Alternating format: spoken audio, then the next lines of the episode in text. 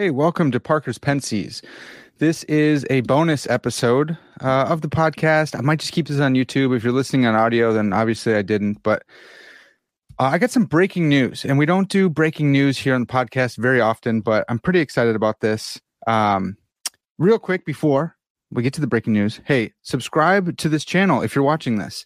Um, you'll get lots of really good content. Just do it, subscribe. And also, if you're listening on Apple Podcast, that means I did upload it to the audio. Would you just leave me a five star review? Like, it's not that hard. Just click. Uh, most of you listen on Apple Podcast. Just leave me a five star review. That would be huge. Thank you.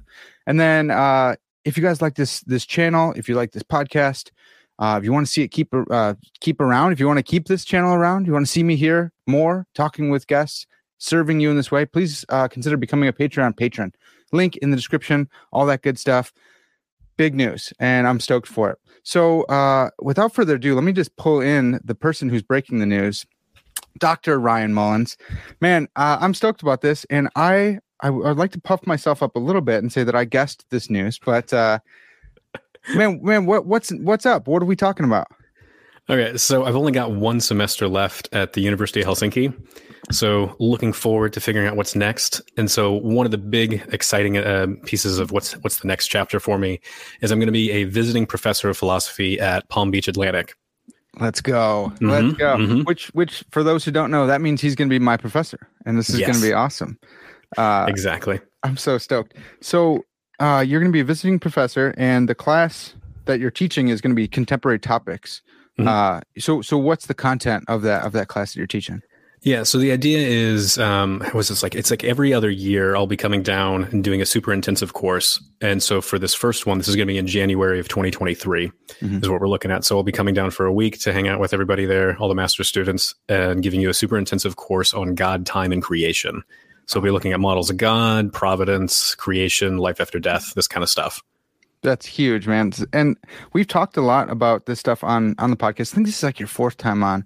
I think, um, yeah, I think that's right. Which is fantastic. I, I thought about this and I thought, um, what if someone thinks, well, you know, I've I've heard all this stuff. I listened to the reluctant theologian, and I thought, man, if you've listened to that, then you're primed to take this class. Like you're primed mm-hmm. for it, and you get to come and ask your questions. Uh, so you said it's a super intensive. That means you're going to be there on campus, right? Mm-hmm. Yeah. So the way these intensive courses work is they bring somebody down for, and they're there for like the whole week. And so I think it's like four days mm. of of just like we're just in the classroom, we're teaching, we're debating, we're like discussing. Eight hours. Yeah. Yeah. Yeah. It's a long day. Um, but I, I used to do this with uh with Keith Yandell during my masters, just having yeah. like the whole weekend, and it was just it was just yeah, it was great. And then uh, just just to get to hang out and get to know the students more uh, is kind of the big idea. So yeah, just super intensive stuff. Just going to go all right, here's some basic philosophy of time. Now let's get some like really nitty gritty details in philosophy of time and then just see what are the theological implications for all of this. Yeah. For our Christian beliefs. It's so yeah, it'll be much more detailed than anything I've done on the podcast because you can only get so detailed on, right. on when you're talk, trying to talk to the public. Whereas this is, I'm like, you're master students. You're trying to master something. You're yeah, going to get detailed. Oh man, that's good. And I, I thought about that too because, uh, like I was saying, telling you off air, I think of this podcast as like an office hours for my guests. I always read their stuff beforehand, try to come up with my own questions, but like these are my questions, and so you out there listening, you can come ask your questions uh, of Dr. Mullins, which I think is just awesome. So you get to hear you've you've heard our conversations, you've heard his conversations, but then you get to go, "Hey, I heard you on this, this, and this. What do you think about this?" And then you get to you know write a paper for him, which which would be awesome.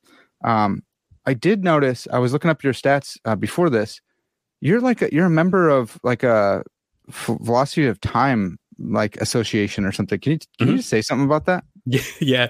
So the Society for Philosophy of Time, um, it's this group based out of primarily based out of Germany, but we we do this annual. Well, actually, they do a bunch of different workshops, little workshops, all over Europe on just a tons of different topics in philosophy of time. And the one that I've I've always participated in is this annual workshop on God and time. Okay. So we've had one. The first one was in um, was in Bonn, which is where uh, Beethoven is from. Okay. So like I'm just wandering around Germany this like this one day like before the conference and like I'm like where am I? And then one of my friends who's she's like uh, she plays bass and works for these all these orchestras and she's like Beethoven's house is just down the street and I'm like oh and she's like you didn't put any th- thought into this this trip did you? And I'm like no. So yeah, so like I've just been able to take you to some really cool places. So we've done that. We did. We were in Vienna. Uh, we were in Lugano, which is in Switzerland. Um, this year we're going to be in uh, Ireland. We're going to we're going to Ireland this year for okay. the for the workshop. So yeah, it's it's it's a really cool network, and it's I've been able to meet so many interesting people working on cutting edge stuff in philosophy of time and trying to yeah. figure out like how does this fit with theology and religion. Dude, that's so awesome. Yeah. So um, I brought that up because it kind of just just bolsters like this is why you're teaching the class because you are mm-hmm. someone in this field. Just real quick, is there a is there a consensus in the philosophy of time on uh, a different model of time? Like, are they A theorists? Are they B theorists? Is it all over the map? Oh gosh, it's all over the map. There's even debates about if the A theory B theory distinction is really useful and what that really means. Yeah. Uh, whereas like ontology of time, most people are pretty clear on what those distinctions amount to. Yeah. But like A theory, B theory, ooh, it gets kind of dicey. And then okay. people are just, just, they're just everywhere. I mean, they just fall on everything, which is what's forced me to really think through, okay, let's really look at all these different views and see what are the implications. So it's not just like presentism and eternalism or yeah. A theory, B theory. It's like, oh, actually, there's like 12 other options here. And I'm like, okay, well, what does that do for um, I don't know creation or life after death? And yeah, so yeah, so it's it's it's forced me to think through a lot more issues than than I originally realized were even available. Yeah, dude, I love that. I'm I'm like trying not to get too excited about the research paper I want to write for you, but sure. but like growing spotlight and God, that would mm-hmm. be awesome. Um, so yeah, so God, time, and creation. I'm excited about that. Uh, I while I've got you here though, I've got a couple just questions mm-hmm. about some of your pieces, and I, I didn't do you justice when I was talking with uh, Linda Zagzebski about omnisubjectivity because you got this creepiness mm-hmm. uh, uh, yeah. thing, and I, I just kind of roughly brought it up to her, but I didn't I didn't like go over it beforehand, and I should have. Um, but a lot of my listeners will have, have that fresh in mind because we I just had her on. Can you? I'm you know pulling this out of nowhere. Yeah. Can you just lay out the creepiness um, problem for omnisubjectivity? Yeah, it's a problem that because I haven't heard the interview, your interview with Linda yeah. recently, but she just sent me an email after your uh, interview, and she was like, "Hey, I really need to read this paper." Yeah, because I keep getting asked about it. I was like, "Yeah, I've got a bunch of stuff on omni, omni subjectivity like that's coming out, so here you go." Um, so it's it's a it's a problem that she touches on, and I think she actually does answer, but she didn't seem to think she had fully answered it. So here's here's the big idea. So you if you've got say God's omnisubjective, you're going to say he has like maximal empathy. Yeah. He is supposed to be able to have this perfect conscious grasp of all creaturely conscious states. So he really understands your first person perspective mm-hmm. to like in every single detail. So it feels all the things that you feel and he understands exactly how your evaluations go. And so the problem with creepy emotions, the way it initially goes uh, with like Richard Creel is just to go, so God feels everything I feel. Mm. So you, are saying God feels horny? And you're like, oh gosh, it's, it's really uncomfortable to say God's horny. And then the right. way I kind of tw- try to twist the knife a little bit, just rhetorically, is like, well, okay, there's these panentheists who say that the universe is God's body. Yeah. And you want to say God's like maximally horny and we are God's body. And oh, gosh, that just, that just, it just feels like creepy at this point. Yeah. Ugh, yeah, yeah, yeah. Uh, Chad Chad McIntosh was like, "Hey, did you bring up the horny God objection?" I'm like, I, I don't phrase it like that, but um, yeah, hardly anybody does. But um, but yeah, I, I was chatting with uh, Ross Inman um, at a conference in in uh, in Texas a couple months ago, and and he hadn't heard that phrase yet. Mm. But he had like a student come up to him, like going like, "Oh," because they were, I think they were talking about omnisubjectivity in class, and he was like, "Yeah, but how do we?" How are we going to deal with uh, the horny God objection? You know, the one that Mullins is talking about. And, and Ross was like, excuse me, what now? oh man, that's wild. Yeah. So, um, do you have, are, are you sympathetic to omni subjectivity? I am. I've got some worries about it though, um, because I think I can make the, what I try to do in the creepy objections paper is try to make the argument even more precise uh, to try to really nail down what the problem exactly is. Because yeah. you might just be like, well, so what's wrong with having creepy emotions? Yeah. Uh, and so here's the idea. So if you're a passibilist, you want to say whatever emotions God has, they have to be perfectly rational mm-hmm. and uh, and consistent with God's perfect moral goodness. Yeah. Because you don't want God having like immoral emotions. Right. Uh, and there's different examples of how this is supposed to go. So Richard Creel just throws the horny like uh, example out there, but he doesn't do anything with it. The yeah. one he focuses on is um, a sadist uh, torturing an innocent victim. Yeah, that one seems good. I mean, yeah. horrible, but yeah, yeah, yeah. Well, right. Exactly. It's a good example for the argument, but it's, it's awful in real life. Yeah. Because what you want to say is like, well, okay, so the, the sadist is like delighting in mm-hmm. the in torturing the innocent person, and you want to go, that's wrong. Like that's morally wrong. Like you yeah. should not delight in that. Yeah. And and so you go, okay, well, if God knows what it's like to delight in torturing an innocent victim, well, then that's an immoral emotion. Yeah. And, and, then if you add another kind of claim, which I think is, is is is very plausible, which is that moral considerations are rational considerations. Mm-hmm. So if you're doing something immoral, you're doing something irrational. Yeah. So if God has this immoral emotion, then you could say, well, he has an irrational emotion because he's got the wrong evaluation of yeah. the situation. He's, he's got, so you can be like, oh, well, then God's emotions are not perfectly rational and they're not perfectly moral. Yeah. So, so, um, I've wondered about this. I asked, I asked, uh, Dr. Zeg, I'm going to call her Linda. I asked Linda, I understand that I, I shouldn't, but her name's too hard. Uh, does God know what it's like for, for Parker to eat a Chicago style hot dog? And does God know what it's like for God to eat a Chicago style hot dog? And she wanted to say, yeah, for Parker, omnisubjectivity and uh, through this mechanism or tool of empathy. And yet, you know, for, for God, no, he'd have to incarnate, or maybe he has counterfactual knowledge or, or something like that. And I, I think that's right. I wonder if that distinction works with the creepiness that God knows what it's like for Parker to have a creepy emotion, but it's not like it doesn't transfer into like a first person perspective for God. Um, so yes. God knows it. What, what do you make of that? I think that's right, and that's basically what she alludes to in um, her Aquinas lectures on okay. omnisubjectivity. And okay. so, what I tried to do is just detail it, like a tease it out a little bit more, and get some more options on the table.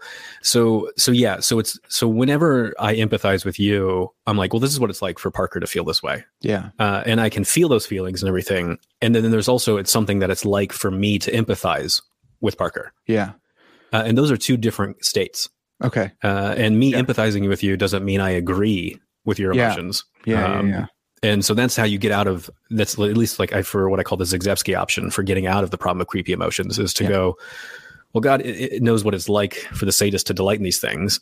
And then there's also this other state of affairs, which is God empathizing with, knowing what it's like to empathize with the sadist. Yeah. And then God makes his own judgments on that, going like, that's what it's like for you to delight in mm. uh, torturing the innocent. Uh, that makes me feel like revulsion. Uh, yeah. You know, and then all the strong language you see in the Old Testament of like, got very upset um, yeah. when, he, when he sees you doing these horrible things. And, and you're like, well, that makes sense because there are times when you empathize with someone and you go, I understand why you feel that way. I still, I just, I just can't, I cannot accept that this is the right like way to feel or view this this situation. Yeah. No, that's really good. I, I, think she, yeah, she uses the language. I'm trying to look through my notes, but something she uses like entertaining, and I forgot the philosopher. Mm-hmm. You can entertain this, um, and she pulls from someone. I, I thought that was good. Mm. Um, one though, I think I brought this up to her too, but uh, if you're using the empathy model, it seems like you would need me to be born in or and ex- have these experiences in order for God to know that. Um, mm so if you're if you if you're like a block uh you know four dimensional block universe type thing, uh, okay, everything's happening at once. Once God creates it, whatever you do with God and and time there. But if you're an A theorist, I wonder how does God have knowledge that what it's like for Parker to stub his toe tomorrow? Mm-hmm. Uh, if that's not the if that's not the case yet, I guess what do you what do you yeah. make of that? Do you know what I mean? I see what you're getting at. So there's a couple issues you could get into. So one is Zagzebski's claim that um, that omnisubjectivity extends to counterfactuals. Yeah. Oh yeah, yeah. So yeah. So so one so one issue is like okay. So imagine God all alone, not created anything yet. Yeah. And can God empathize with all these possible worlds to figure out which world to create? Yeah. And then from there, um, depending on what theory of time you've, you on ontology of time you want to put in there, you can ask this question of like, well, okay, so is God empathize? So say presentism is true. Well, can God empathize with all those things that are happening in the future? Mm. they're not happening um, because they don't exist. Right. Uh, so can he empathize with these non-existent states? And on eternalism, you'd be like, well, the whole block's there. Right. Um, is there something there for God to empathize with? Yeah. So I think these are important issues. So, um, and the answer I think kind of boils down to something similar. So let's start with the the case of God all alone hasn't created anything at all. Yeah. And he's like, okay, what universe do I want to create? And what kind of universe do I want to create? You know, what's going on here? And then in Zagzebski, she's like, okay, well, God, uh, in order to figure that out, he has to somehow empathize with all these possible worlds and mm-hmm. uses his omnisubjectivity to do that. So that way he fully comprehends this is exactly what it would be like to create this universe. Yeah. And I want to say, no, that's not possible. Not at all. And here's why. Because empathy, part of what it means to empathize with someone is not simply knowing that you have an emotion. Uh, so, it's, so that's part of it. I know that you have an emotion. I also know what it's like to have that emotion. Mm-hmm. And then something about you, something on the basis of you is what grounds my emotion. My, yeah. Yeah. And if you don't exist, if nothing exists other than God, there's nothing to empathize with. Mm. Possibilia? Eh, possibilia aren't the sort of things you could empathize with. They don't have conscious states. Right. Right. So you're not, there's nothing to grasp. Yeah. So yeah, you could say God uses his imagination, I guess, but that's still going to be qualitatively, or yeah, it's still going to be a different kind of experience from uh, experiencing an actual universe. Yeah, yeah, I know. I I really like omnisubjectivity, and I've had this concern too. Um, after studying some philosophy of mind type stuff, but but it seems it seems like it's even a problem for omniscience because if that's the case, and we go with Mary, mm-hmm. and uh, you know, Mary has. For those who don't know, Mary is a, a color specialist who has all the physical facts, but she's never seen color before. She comes to see color and, and has a new quality experience and people debate whether that's a new concept or knowledge, but it seems like it's knowledge. God could have all these uh, imaginary facts about me, like, and he's a perfect imaginer, perfect reasoner. He could know in that way, but until I have that qualia state of tasting coffee, God wouldn't know what it's like for Parker to taste coffee in the qualia sense. He would know mm-hmm. all the facts about it and stuff. Maybe that's enough for a perfect reasoner or something, but it doesn't seem like it seems like this uh, categorical, you know, difference. Oh, so you're worried like if God couldn't know that, then he wouldn't be omniscient? Yeah, it seems like a problem for omniscience. I don't think it is. Um, so if you take omniscience, so here's one definition of omniscience uh, God knows all the facts. Whatever the sum total of facts are, God knows them. Mm-hmm. Well, if if that sum total of facts does not include what it's like for Parker to drink coffee, well, okay, fine. Um, God still knows it then.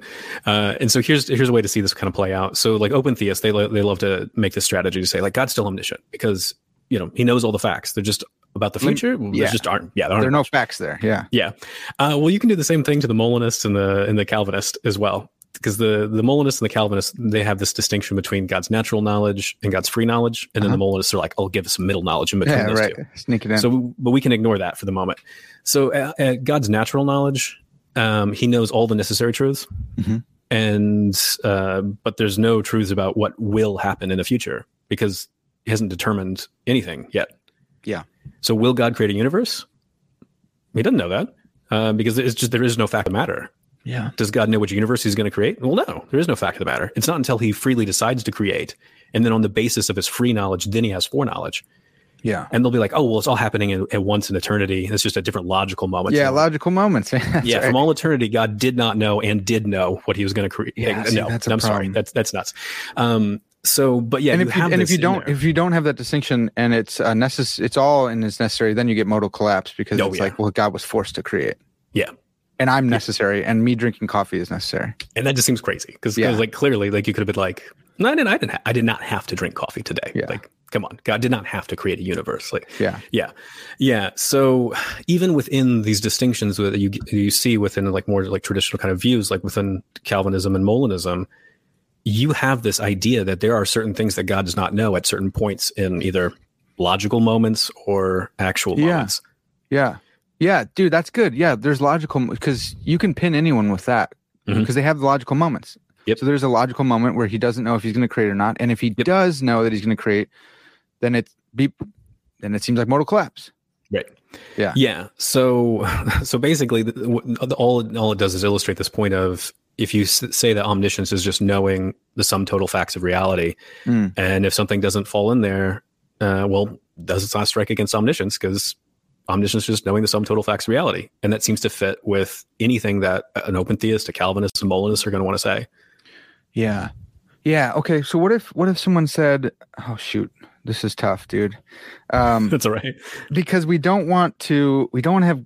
A lot of people don't want to have God uh, changing, and there's all sorts of Mm-hmm. problem with creation. We've talked about this, and Mhm. and uh, whether that's an external relation or internal or whatever. So, um, oh, I might have just lost what I was thinking. This is. Oh yeah. Okay. So God's omniscient, like qua, um, the existence of the world, including Oh, you know whether there are abstracta or not, but the whole world, not just the universe.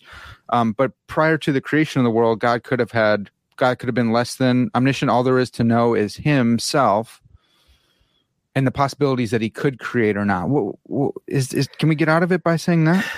I don't. I, so um, Ben Like Arbour has a yeah. yeah. Ben Arbour has some arguments like this because he wants to say if God creates an open theist world, then God's not doesn't have as much knowledge, or he wouldn't be omniscient. So why would God create an open theist world? Why would he Oh want to? yeah, he's like limiting And limiting so he kind himself. of makes this move. Yeah, That's not I- so bad in a Christian view because we think that God, you know, in the incarnation, he, Sure. yeah, Yeah, um, but Ben wants to use that to try to argue for like a, a moving spotlight theory of time to Oh, say okay. like now I'm interested. exactly. I thought you'd be interested in that. Yeah, so you've got this eternal block of time, and you've got some other kind of thing that like flows along it to say like that's the present. No, now that's the present, and so on. Um, I want to go. Well, no, no, no, no. If omniscience just is knowing the sum total facts of reality, well, it, if God decides to create an open theist world or a world with a moving spotlight, Yeah, well, either way, he's going to be adding facts to reality. yeah, So you haven't changed the definition of omniscience. You've changed the content of God's knowledge, but that's true either way you go because you go from God knowing the sum total facts of reality are I and I alone exist to knowing, oh, I created an open theist world or, oh, I created a moving spotlight. Yeah. Look at the mo- moving spotlight go. yeah. I don't know how you can really avoid changing God's knowledge unless you want to go um, just with the full eternalist ontology of time, which is all moments of time equally exist and they're all co-eternal with God. So there is no state of affairs where God exists without this created universe. yeah. You could do that. There are Yeah. consequences. I can tell tell you what those are in a second. But um, Yeah. Yeah. Well, so that's like eternal creation, right? mhm, yeah. So you lose creation ex nihilo. Yeah. And that's wild. And then also, I love how you've motivated that. You just like, you know, you didn't poison the well in like the, uh, the, uh, In the fallacious informal, sense. yeah, in the informal fallacy sense. But it, the well has been poisoned for me because of you, because it's like, well, we, we talk about eternal generation and I'm still, you know, whether the son is Mm-hmm. autotheos or not, but I don't like that language being also applied to creation, like eternal creation, eternal generation. It seems like now we're getting a little too close with Mm. our doctrine of creation and and uh, the the second person of the Trinity. Yeah, because if you do want some clear distinction to be like the son is not created, ooh, well, yeah, the eternal the eternal generation is supposed to be it, and you're like, well, God's Right. also eternally generating the universe.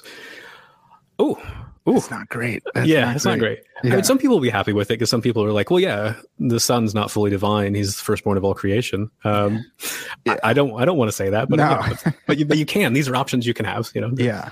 Yeah, yeah you could but but should one and and the answer is no um okay okay okay so we got that um you- you're gonna be talking about models of god too Mhm. um any chance we're gonna get into like uh panentheism or yeah panentheism type stuff hmm Yeah. So what we'll most likely be doing is we'll be going through my book from Divine Time Maker to Divine Watchmaker. nice Yeah. So um, the the manuscript is basically done. I'm just gonna like next week. I've got this super secret um, uh, workshop on it with a, a bunch of specialists and some grad students and whatnot that are reading through the manuscript, and so they'll give me their feedback and I'll revise it and send it out. So by the time I teach this course, hopefully that'll be probably it'll probably be the pre-published uh, draft because awesome how long it takes to publish a book yeah seriously is painful. Um, so yeah, we'll probably just be reading like this is the forthcoming book. And so what I do is I take I primarily focus on classical theism, neoclassical theism, open theism, and panentheism.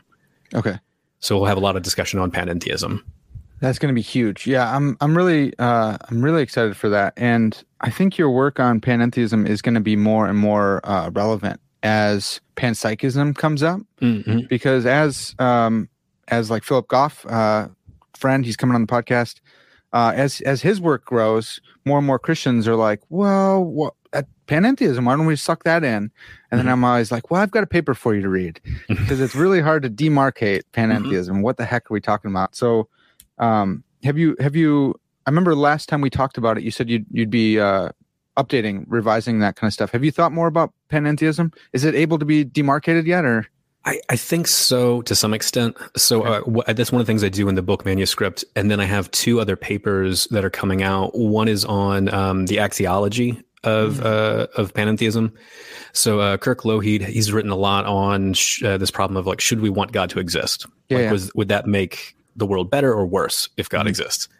And so he's got this forthcoming book just looking at here's all these rival models of God and and you know what model of God what is how does that impact the values that exist in the world? And so they asked me to do the the panentheist uh, chapter. And so like first thing was like okay, if it's going to be valuable, it's got to it's got to be distinct from these other rivals uh-huh. otherwise should I want a panentheist god to exist? I don't know. Like, yeah. would, would, it would it make a difference? Uh, because it looks exactly like all the other ones. Um, and then another paper I've got is this uh, forthcoming book on panentheism in uh, Western and Eastern philosophy. Mm. And so I'm that one. I'm looking at a lot of uh, a lot of Hindu and a lot of Jainist uh, text, and to try wow. to like look at some different things there. So the main thing to demarcate it is going to be this: so you're going to have to say that something unique about the nature of God entails that God has to create a universe. Yeah. Uh, and and so so trying to dig in there, and then you have to say something unique about the nature of God that explains that catchy slogan that the universe is in God, but God's more than the world. Right. Right. Uh, and so we talked a bit about, I think, on the last time I was on, or one of the last times I was on, about the way to cash out that catchy slogan, which mm-hmm. is you could make uh, space and time attributes of God. Yeah. But you could also be a neoclassical theist and affirm creation out of, out of nothing and say that because that's exactly what Isaac Newton and Samuel Clarke said. Right. Um, and so there's been some some interesting pushback so uh, on on that because um, so there's this book that came out about a year or two ago on panentheism and uh, I think it's Carl Pfizer I think is his name or Pfeiffer uh, Carl Pfeiffer. Okay. And so he points this out, saying like, yeah, okay, like Ryan's done some interesting work to kind of push this agenda uh, to like try to demarcate panentheism, but he's like, that doesn't work because you could have some other model of God say that space and time are attributes. And I was like, I've known all along um, that that was that was the case. I just didn't know if anybody else would see it. Uh, yeah, because I knew it. I knew for a fact that I was like, I was like, this isn't, this can't be it. Yeah, uh, and he pointed it out and was like, yep. And I can give you some concrete historical examples of this too. Yeah. So you gotta have to. So I really do think you have to say something interesting about the nature of God that explains why God has to create. Yeah.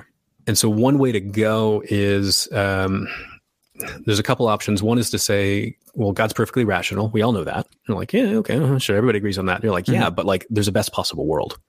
Uh, okay. And like God has to create a best possible world. And you're like, okay, well, that doesn't necessarily tell me anything interesting about the nature of God. So that, yeah. Mm, okay, what's going on here? Because everybody says God's perfectly rational. So what yeah. you're really doing is you're saying, well, there's a best possible world. So you're not saying anything interesting about God. You're saying something about oh yeah, creation. Yeah, right, right, right. So you've not demarcated. Well, there's this other crazy thing you can say about the nature of God that a lot of people flirt with, but don't like to fully go on in. And this is about uh, the nature of goodness being necessarily diffusive. Mm.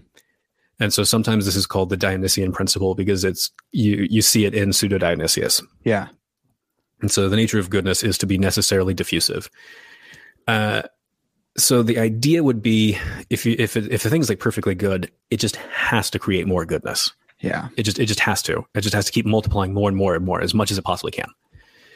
And a lot of people in the classical tradition flirt with it, even a bunch of open theists, like so, like Richard Swinburne, uh, William Hasker, uh, Keith Ward. So these kind of open theist sort of guys. Yeah. They even they even flirt with this principle. Everybody loves flirting with this principle, but hardly anyone wants to just go all in and be like, "Yep, God has to create." Yeah. And yeah. so the panentheists would just go, stop flirting with it. Put a ring on it. Like, let's just go for it. right.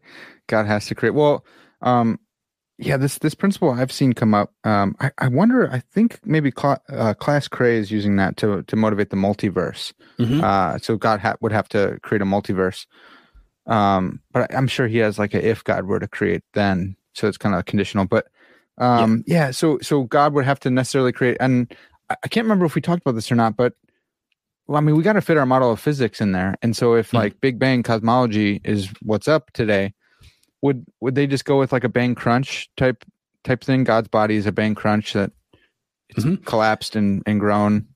Yeah, that's what you see uh, with Tom Oord, And then you also, or at least he lays that out in one paper. I don't know if he's like fully committed to that, but he's like, yeah. at the very least, you can say it's a view that he thinks is interesting. It's impossible space, you know, yeah. you could affirm it.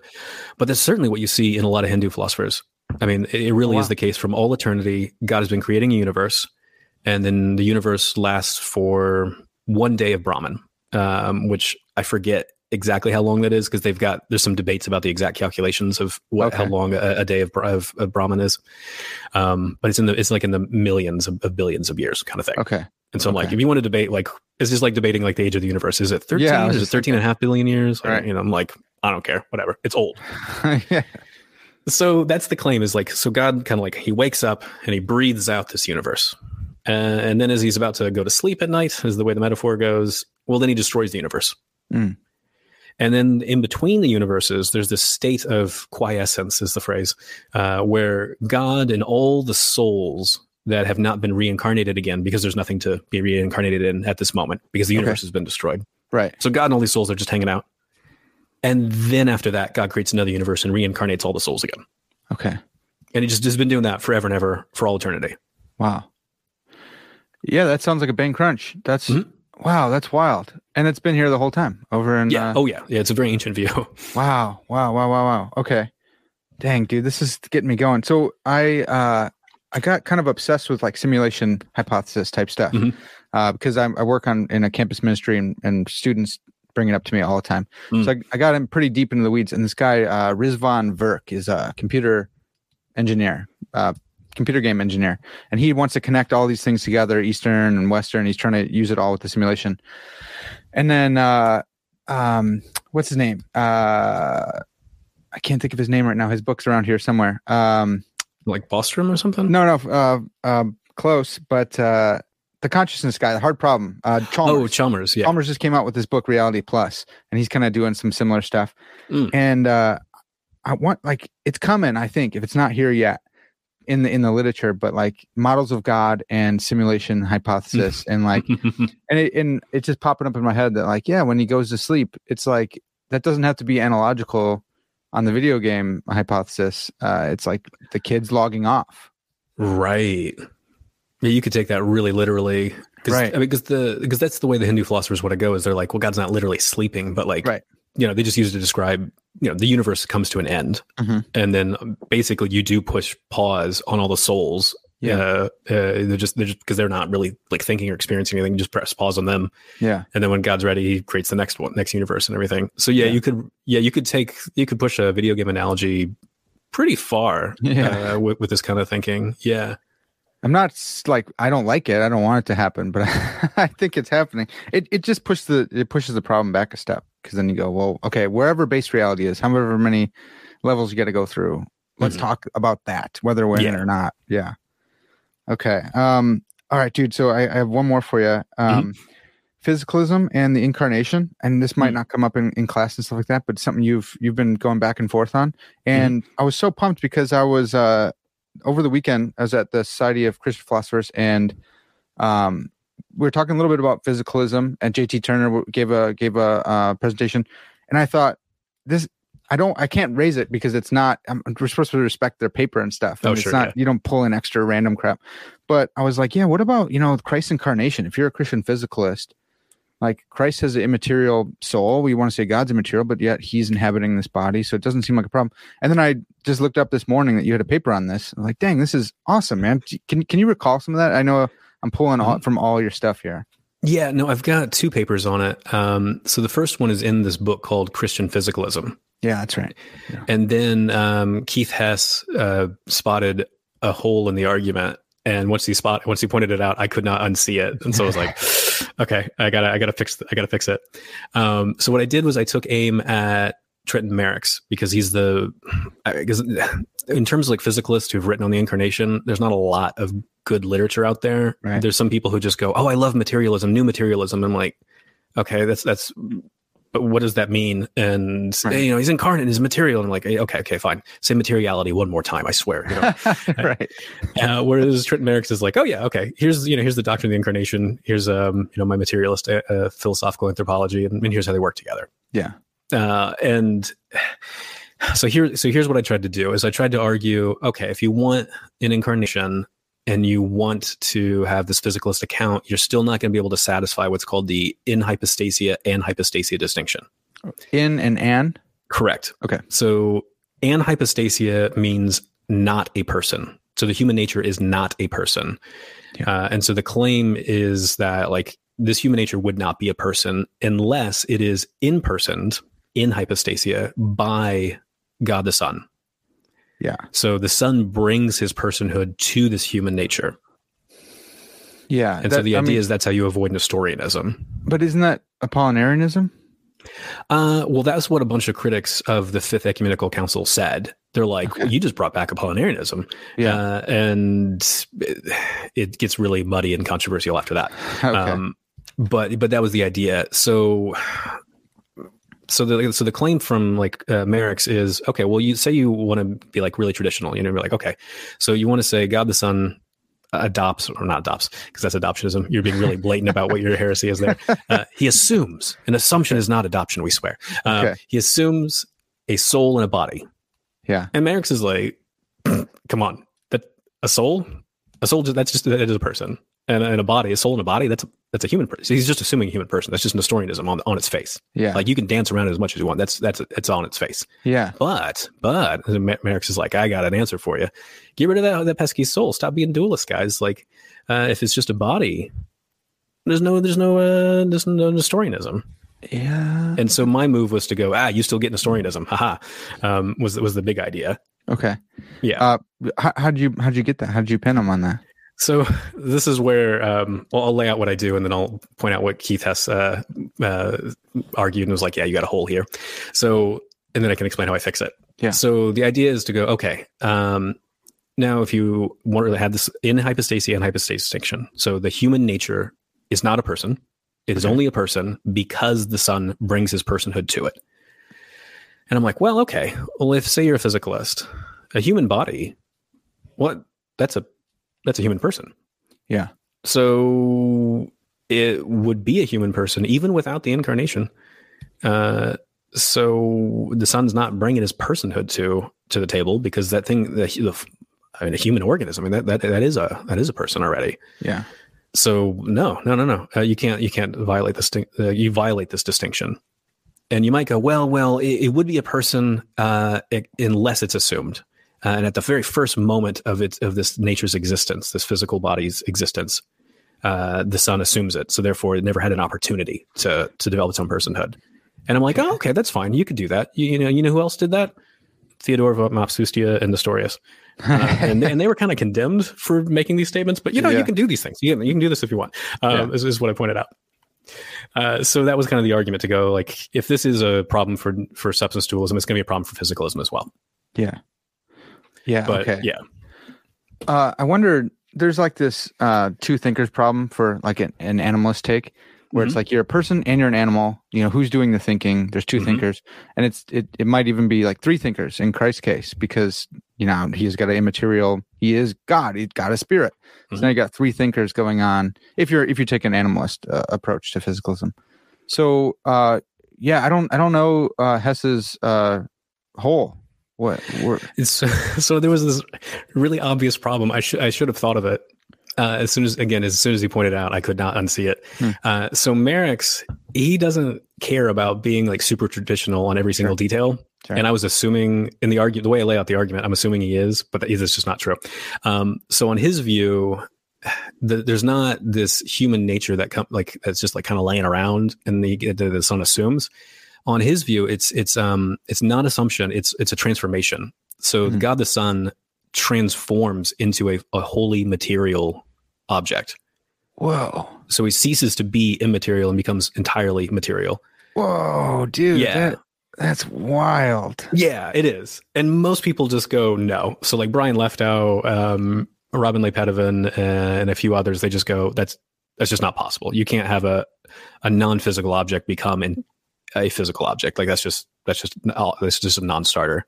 Yeah, don't but you that's like but that's the claim. Like so, well, yeah, like if if he's essentially spirit, maybe you say he's not. Maybe he's just that's an accidental property that God is that God the Son at least is spirit. Mm-hmm. Oh man, that's so. But don't you have like? does he have Trinity concerns? Like now the Son is like like wholly separate from the Father and the Spirit. Um, I'm trying to remember. I can't remember if he's written on the Trinity at any point. Uh, he might not. I mean, I know he affirms the Trinity because I know he's you know he's he's a Christian. And he affirms lots of these sort of things, but he might not yeah. have thought enough about it, or he might just go, "Meh, what's the problem? Who cares?" Yeah, um, you got indwelling of the Holy Spirit, maybe, and yeah, yeah, and there's still ways to have them connected. Uh, or you might just say, "Well, just because he ceases to be wholly immaterial, why should I think he's disconnected from this the Father and the Son or the Father yeah, and the Holy Spirit?" Like, give me we, the details here. Yeah, if we're and and if we're physical and we're not disconnected, like because we have the mm. Holy Spirit, we can have relationship. But yeah, we don't want to. We're not. I'm not in the Godhead though. Yeah. Um. So yeah, I don't. I guess I can see the worry you're raising, and I think it's it's the right one. But I think Merricks can easily just put his foot down and go, "You got to spell out exactly what the problem is," because yeah, I'm not seeing it, and you just kind of going, well, but uh, you know, like, doesn't feel right. yeah, he's just like, well, that's fine. Yeah, uh, lots of things don't feel right, but uh, right, you know, who cares? Right. So, so yeah. yeah. so I think that that'd be the challenge, uh, and I think the right sort of challenge from him is to be like, give me some details, uh, yeah. and then then we can start working it out. Okay. Um, but yeah, so what I had to do in this response paper to, to Keith Hess uh, that's just came out in Philosophia Christi. I think it was a few months ago. Now mm-hmm. his his paper critiquing me and then me going like, yeah, okay, I need to fix this. Uh, so what I do is I go, okay, let's do two moves. One, going, okay, I Trent Merricks claims he's giving me the like you know like the, the ecumenical account of the incarnation, mm-hmm. and I'm like, well, if he wants to go with his transformation account, that's not that's not the ecumenical account because the right. ecumenical account says God cannot change and God is impassible, and you've got God the Son clearly undergoing a, a huge change yeah. and uh, and being passable in all these sort of ways. So if you want ecumenical and physicalism, you, this isn't it. Yeah. If you don't care about getting the entire all the details of the of the ecumenical creeds, then you know no problem. But you told me you were going to give right. me an ecumenical view, and you didn't. So yeah, so that's the first move. Um, the second move is to go, okay, well, let's look at somebody who also is a physicalist. And so this guy named um, uh, Glenn Andrews People peoples peoples that's right it's plural um, and and so he has this really cool paper on physicalism and the incarnation in the uh, Routledge Handbook to uh, Theological Anthropology. Okay. Yeah, so it's a really good paper, uh, and he tries to lay out how you do this. And so he doesn't have a transformational account, and so what he does is he has God the Son assuming just a, a body. Okay. That's it, um, because he's like that's what a human person is, uh, and so you can say like the soul, meaning it's it's a mind, because but that physicalism says minds are identical to like you know this physical substance. So yeah. we can capture all the ecumenical language. You might not like the way it does, but it captures all of the language. And so I'm giving you this this assumption relation and not a transformation account of the yeah. incarnation. That so I mean that sounds like a type of dualism, right? Like you have a body and you have a material soul, and so dualism is possible, right? Mm-hmm. So like that that might be a good argument for dualism. It seems like it should be because I remember thinking this when I first started looking into this stuff. Um, I was because it was when I originally first started thinking about this was in my undergrad thesis, and I was looking at Nancy Murphy's account of like physicalism, and I'm like, she keeps saying like all these interaction problem and all this kind of stuff, and I'm like, you have been participating in this divine action research agenda for years, developing all these ways for how God interacts with the physical world. Yeah why why why why can like god like do all this interaction stuff but yeah. a soul can't?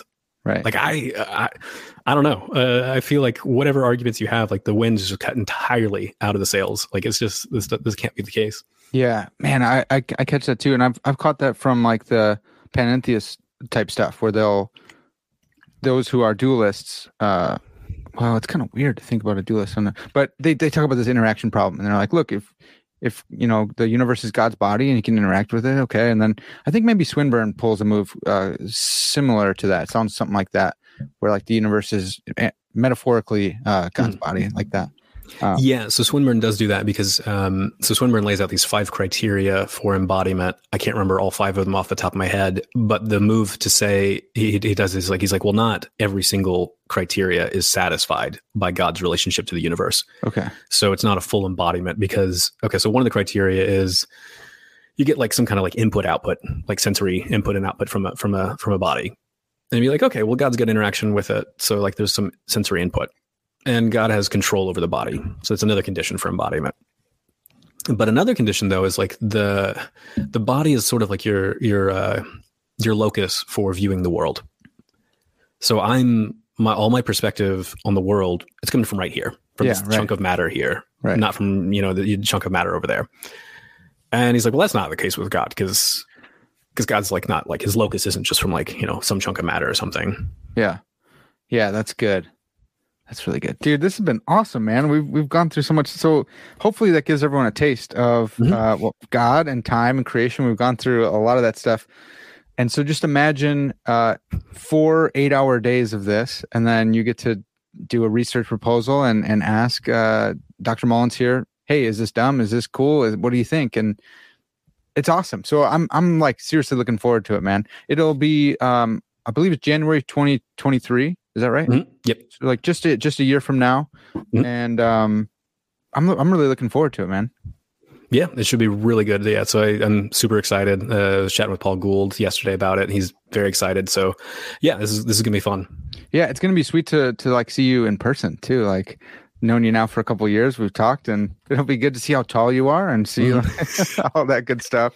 I'm always surprised by people's heights when I when I see them in person yeah, this is awesome. Um, well, sweet dude. So I'm gonna I'm gonna drop a link. I think Paul is making a link right now where people can like sign up for the class or get get to know the program a little bit more. Um, and if you're interested in this kind of stuff, if you want to go deeper than um, than just like the apologetics type stuff, not, nothing against apologetics, man. I got into philosophy uh, because of apologetics. But if you want to go deeper and if you want to know different models of God and how God relates to time and explain those to people in in the cutting edge literature, right? Join this class. Like, come study with me. Be my uh, cohort, and we can we can continue to learn more from uh, Dr. Ryan Mullins here.